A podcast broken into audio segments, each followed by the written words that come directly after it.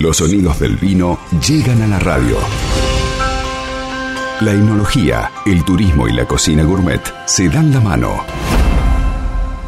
Entre bardas y barricas. Y le damos la bienvenida a Belén Tabosi, técnica superior en enología y viticultura, guía de turismo en bodega familia Joeder, para hablar de vinos como todos los miércoles. Bienvenida, buen día Belén. Hola chicos, ¿cómo están? Y acá bien. estábamos viendo a ver qué, mm, Qué qué vino vino tomamos. podemos tomar eh, un día como hoy, fresco. Bueno, a mí me encantan estos días. Para quedarse en la casa, una copita de vino, en el sillón, una película, Ujú. ¿Un, chocolate con un vino puede ser? ¿Un chocolatito con un vino? un chocolate con un... La mejor combinación que podés hacer, Mirá vos. la verdad. Tienen muy buenas combinaciones Sí. lo que es chocolate y vino. Depende qué chocolate, no los dulces dulces. Tienen chocolates con frutos rojos, por ejemplo, con un pinot noir. Mm. Qué, Qué rico. rico. qué rico. Es, mejor de chocolate te puedo dar todas las recomendaciones. chocolate negro o chocolate blanco. Chocolate negro. Ajá. El chocolate blanco presenta mucha grasa, por lo cual te tapa la boca y no puedes sentir el gusto del vino. Mirá vos. Lo, Sí, que uno, lo que uno sí. aprende. Bien.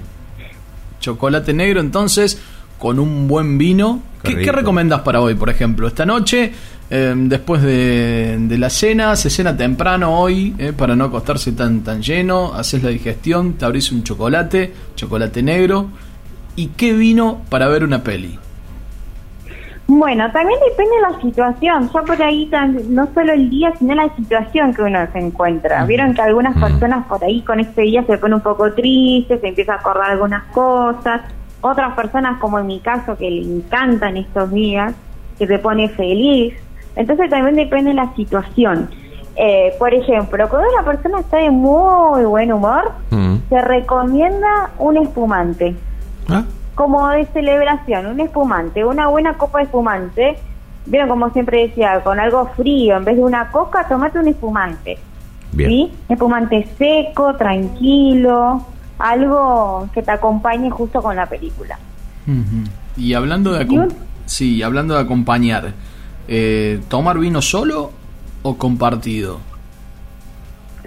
Eh, bueno, primero también la situación de la persona. Claro. No, No, yo- vamos a yo, obligar a la conozco, persona. yo conozco gente que, que- que los vinos buenos que compra no los comparte, se los toma solo.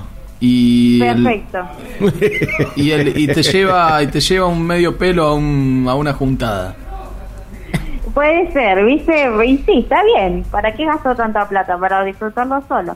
No, pero justamente también depende la situación. Si uno está solo y disfrutar de un buen vino solo, Sí.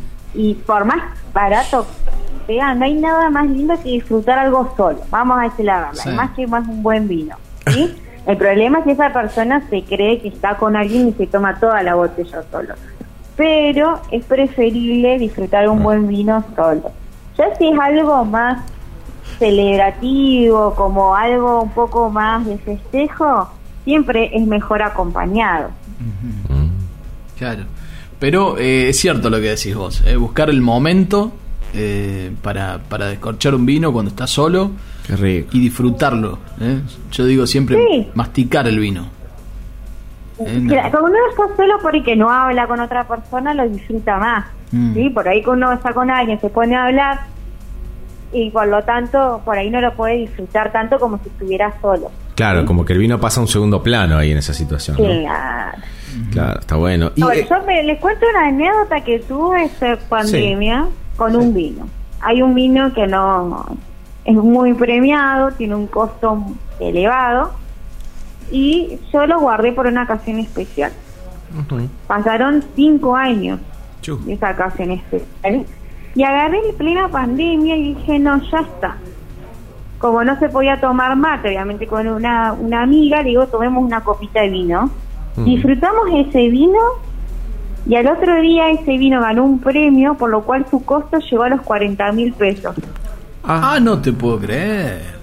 Sí, lo hubiera vendido, pero eh, no, lo, lo disfruté como los mejores. Vieron que uno no tiene que buscar la situación, tiene que se tiene que dar. Y era el mejor vino, en este caso ganó el premio como mejor vino del mundo. Mm. Y sin embargo lo disfruté a las 7 de la tarde con unas papas fritas. ¿Qué tal? Y, y mirá Sí. vos, ¿y, y, y- y subió mucho el, el- el precio al que vos originalmente lo habías adquirido o fue un regalo? Como... Clara, claramente sí, subió mucho el que yo lo adquirido. En el 2012 lo compré, Ah, claro, cuando me estaba recibiendo. claro. Fue un regalo propio. Mm. Dije, bueno, me recibí, me compro un buen vino y el día no sé cuándo lo voy a tomar. Lo tuve en el ropero como esa campera que decís que te va a andar y nunca más te anda. Bueno, así estaba el vino. Ocho años después lo, lo, lo Ocho descorchaste. años después. Qué Sí. bárbaro, qué bárbaro. Eh, dice Sebastián, un oyente, en estos días frescos, según tradición francesa, vino caliente, vino tinto con azúcar a gusto, ramita de canela, clavo de olor y cáscara de naranja, después me cuentan. Eh, Pero, Apa, nunca lo probé. pero ya, ¿qué, pero qué estás tomando ahí, Sí, no, Sebastián? es una mezcla. Azúcar, Es un- ramita de canela, clavo de olor, cáscara de naranja, y alcohol. y claro, y el vino tinto. Pero No, bueno, después me para cuentan, dice Sebastián. Sí, sí, vamos a probar. Uno no puede decir nada sin probar. Eh, a ver, otro oyente dice, tengo un vino eh, de bodega Piatelli ubicada en Salta, precisamente en Sí. Cafayate. Es etiqueta plateada. Quería preguntarle, ¿en qué varía la etiqueta eh, dorada? Dice. Bueno, por ahí no conozco mucho los vinos eh, de- del norte, más que nada, porque soy un poquito más fan de lo que es vinos patagónicos, pero igual todo lo que es etiquetas deriva siempre marketing y calidad. ¿Está bien? Entonces deben tener una diferencia de estacionamiento en barrica, otro tipo de, de procedimiento justo en el ciclo del vino, debe tener alguna diferencia de calidad bien marcada, por eso Sí. se determinan los colores de las etiquetas. Bien, dice que, Pero la verdad no puedo decirle nada porque... dice que lo pagó en, en dólares, son carísimos. Ah, sí, sí, sí, bueno, pasa que decirle que justamente este momento estoy en la misma bodega, como que capaz que si salgo de la bodega podemos hablar de otra, pero en este momento no quedaría muy bien. Está bien. Bueno, eh, entonces vos, eh, claro, eh, yo te iba a decir eh, qué, qué recomendás, pero ya lo dijiste, depende del momento, depende el humor de la persona, depende de la ocasión, todo, todo el contexto tiene que ser para un vino. ¿Y la música? No sé si les gusta la música. Sí, Sí. sí. eh, a mí me gusta to- tomarme un vino con música los domingos, tipo once y media, 12 del mediodía, cuando prendes el fuego y pones, yo pongo folclore. Me gusta Ah, mucho el mira. folclore. Y ahí, ahí con el folclore de fondo, un buen vino tinto y el, y el fuego prendiéndose, las le- la leña quemándose. Qué lindo, sí. A mí me faltaría la leña y el asadito. El vino lo tengo, me faltaría la otra parte. Bueno, Pero yo llevo la leña si querés. la- Claro, tengo que juntar. en el club del, del asado. Claro. ¿Cómo, Majo? Eh, Digo, ¿se pueden juntar? No, no, sí, si vos ya tenés el vino Belén, yo tengo leña y carne y no hay problema. Ahí está. Hacemos. Ah, listo. ¿Eh? Claro. Esto es, es canje, Sí, un sí. Sí, sí, claro que sí. Eh, mm, bueno, no sé si, si, si sabrás de, de esto, una, otra consulta de un oyente. Dice, pregunta por el vino navegao, así le dicen en Chile al vino caliente. Claro, en Chile te iba a decir que se toma en Santiago de Chile. Tengo un par de amigos que toman vino caliente. eh, no caliente, sino tibio. Es Claro. tibio. Más que nada por el frío. ¿El, vino se toma a temperatura ambiente? Eh, eh, Vamos a hablar del tinto, ¿no? Pues sabemos que el, el blanco por ahí sí hay que darle un poco de fresco, pero digo, el, el vino tinto, eh, temperatura ambiente, le damos un toque de heladera antes de abrirlo. ¿Qué recomendás, Belén? Sí, siempre heladera, porque en realidad la temperatura ambiente del vino, vamos a hablar del vino, no la temperatura ambiente nuestra. Sí. Está bien, miren, hoy hace 16 grados la máxima, ¿sí? Un poquito más, no sé cuánto estará haciendo, pero hay días que hacen 45 grados, nuestra temperatura ambiente. Entonces no es la misma temperatura del vino. La del vino máximo son 18 grados máximo, por lo cual siempre tiene que estar heladera. Si no te gusta tan frío, lo sacas una horita antes o lo pones una horita antes también para que agarre un poquito de frío. Pero la temperatura del vino son 18 grados, vino tinto. Claro, ahí está, bueno. Eh, y, y, y es bueno tener un termómetro o eso ya es más sofisticado? Es decir, yo no lo veo a Sandro un viernes a la noche poniéndole un termómetro al, al- al vino. No. ¿Eh? El mejor termómetro es la boca. Es ¿Cómo la- te la- gusta a vos? O la, o la mano, digo, cuando agarras la botella de la heladera y decís, ya está. Mm. ¿No? También. Sí, no, no, el mejor termómetro, el mejor termómetro es obviamente la boca. Sí, igual estos termómetros también existen, el termómetro que mide la temperatura del vino, pero eh, bueno, eh, tiene un costo elevado, obviamente, no sé si vale la pena por ahí. No le podemos mandar el termómetro que usamos para tomar la fiebre a los hijos, no, no. No, no, No, Diego, no. Eh, no, no, Diego. da. No da. No, Diego, no. Ni, No da. Ni, ni la pistolita que ahora usan todo, ¿viste? Esa que te toman la temperatura No, tampoco. Tampoco. Ah, la pistolita, sí. Mirá que algunos han probado, no sé qué ¿Y? decir, Ah. así que hay que preguntar. ¿Lo sirve? No. No, no. No, no sirve, porque toma a partir de 30 grados, creo. Claro, por eso, olvídate, Claro, claro. no, Está bien. Bueno, bueno está, está bien, siempre es bueno aclararlo. Claro, Nosotros porque- no somos neófitos en la materia. Por eso lo llamamos a Belén. Y más después de una botella, ¿qué temperatura vas a tomar? Ahí sube. Y, uy, y, y hielo no, ¿no, Belén? No, por favor, no hagamos eso. Jamás. Más que nada porque eh, vos le estás poniendo agua al vino. Cuando uno Claro. le pone hielo, le está poniendo agua al vino. Entonces todo lo que uno quería sentir en ese momento ya se pierde. Igual que la soda. Es como, yo sé que es más rico el vino frío. Bueno, por eso la heladera. Bien. Eh, Martín, Martín Gamero tenía una consulta también. Sí, justamente con respecto a eso, Belén, eh, más allá de que hay diferentes temperaturas en función del tipo de vino, vamos a un clásico, vamos a un Malbec, un tinto que medianamente todos hemos probado, todos tomamos o a la mayoría le gusta. Eh, ¿Cuánto tiempo de la heladera previo y después cómo mantengo el frío de, de esa, de esa botella? Bueno, co- primero, Malbec es muy fuerte, sí, más que nada los de acá, por lo cual siempre tiene que estar frío para porque es muy invasivo después del aroma, todo lo que tenga el vino al estar un poquito caliente va a ser muy invasivo. Entonces, siempre frío, lo que es Malbec frío. ¿Cómo mantenemos la temperatura? Con una frapera con hielo, como si fuera un espumante. De la misma manera se mantiene la temperatura del vino tinto. Sí, Acá, acá alguien Claro. dice, o ponerle los cubitos de plástico. Nah, no, Ah, no, no, No, es lo ya. mismo que el nah, qué cubito de plástico. Pero aparte, el, el cubito de plástico arruina cualquier bebida. Que te agarra el gusto al plástico. Sí, la- la Sí, bebida. claro. Porque quiero no, da gusto, da gusto a plástico. Sí. Uno no se da cuenta, pero si tomas otra bebida sin esos cubitos, te das cuenta el gusto a plástico que aporta. Claro. Eso es verdad. Tal cual. Bueno, Belén, Belén, perdón, sí. la última, digo, perdón. Y, y con respecto a cua- em, qué sabores o qué aromas o qué sensaciones vamos a sentir si estamos tomando el vino en una temperatura eh, que no es la adecuada. ¿Sí? Por ejemplo, supongamos que está un poco caliente o, o- o está fuera de esos 18 grados, está en 20 o 22. ¿Qué vamos a sentir? Bueno, primero lo que se va a sentir algo que a muchos nos da como disgusto, alcohol. El alcohol puro, vamos a sentir el alcohol etílico, tanto en la nariz como en la boca. Ya cuando, ¿vieron cuando uno toma un remedio que lo primero que hace es olerlo y ya te da como sensación de que eso va a ser feo? Sí. Mm. Bueno, esa es la sensación que vamos a tener.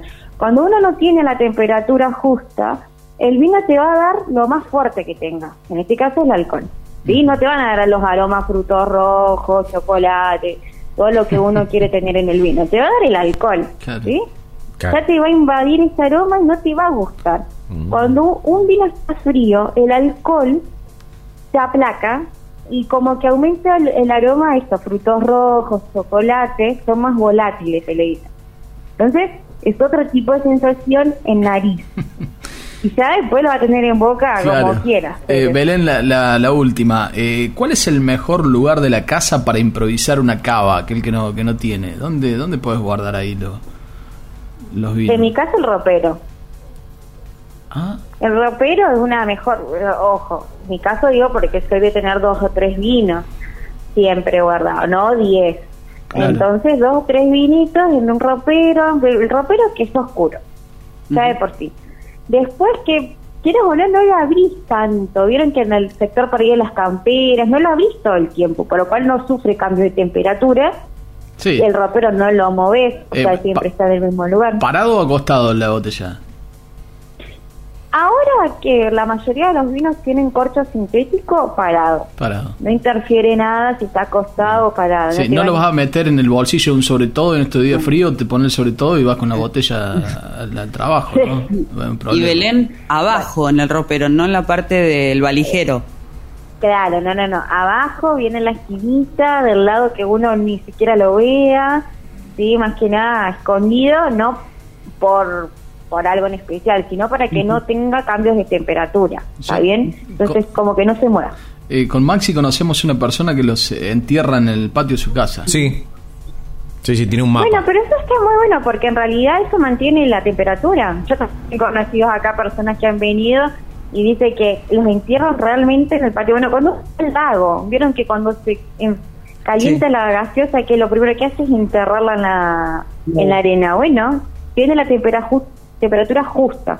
Y además capaz que lo entierra para que no se lo saquen. Uno nunca sabe. No, no, no, no, los entierra desde, bueno, cuando se mudó ahí. Además, él vive en Balsa, vive muy cerca del río, está ahí nomás en la costa. Claro. Eh, tiene el mapa, entonces cuando ya se terminó la bebida, lo que hay para tomar, dice, bueno, saca el mapa y dice, bueno, busquen ahí y saquen algo para tomar. Busquen, vayan y busquen. es una verdadera búsqueda del tesoro. Sí, es, una- es un tesoro. Hay de todo, ¿no? No solamente vinos, tenés damajuanas, tenés champán, tenés, hay de todo. Toda clase de bebida alcohólica. Sí. Es muy buena información. ¿Qué tal? Bueno, eh, entonces eh, para, para esta noche, hoy hoy peli, hoy noche fría, entonces abrimos un, un Malbec, ¿puede ser? Un Malbec o puede ser un Cabernet Sauvignon. Un Cabernet. Sauvignon. Otra cosa diferente. Algo más picantito, total estamos en casa, vamos a salir. Un poquito más fuerte. Muy bien. Bien ahí. Un Cabernet Sauvignon, solito. Bien. ¿Y qué, qué serie o película recomendás? Ah, no, chicos, soy muy mala para eso. ¿Sí? Ah, bueno, está bien. Sí, Bueno, pará, sí, pará. sí, sí, yo agarro lo que venga. Vas a las tendencias. hago- Una, Sí, sí, sí. no la recomiendes, pero una peli que te guste. Una peli que me guste. O serie ver, que hayas visto o que estés viendo en alguna Sí. serie.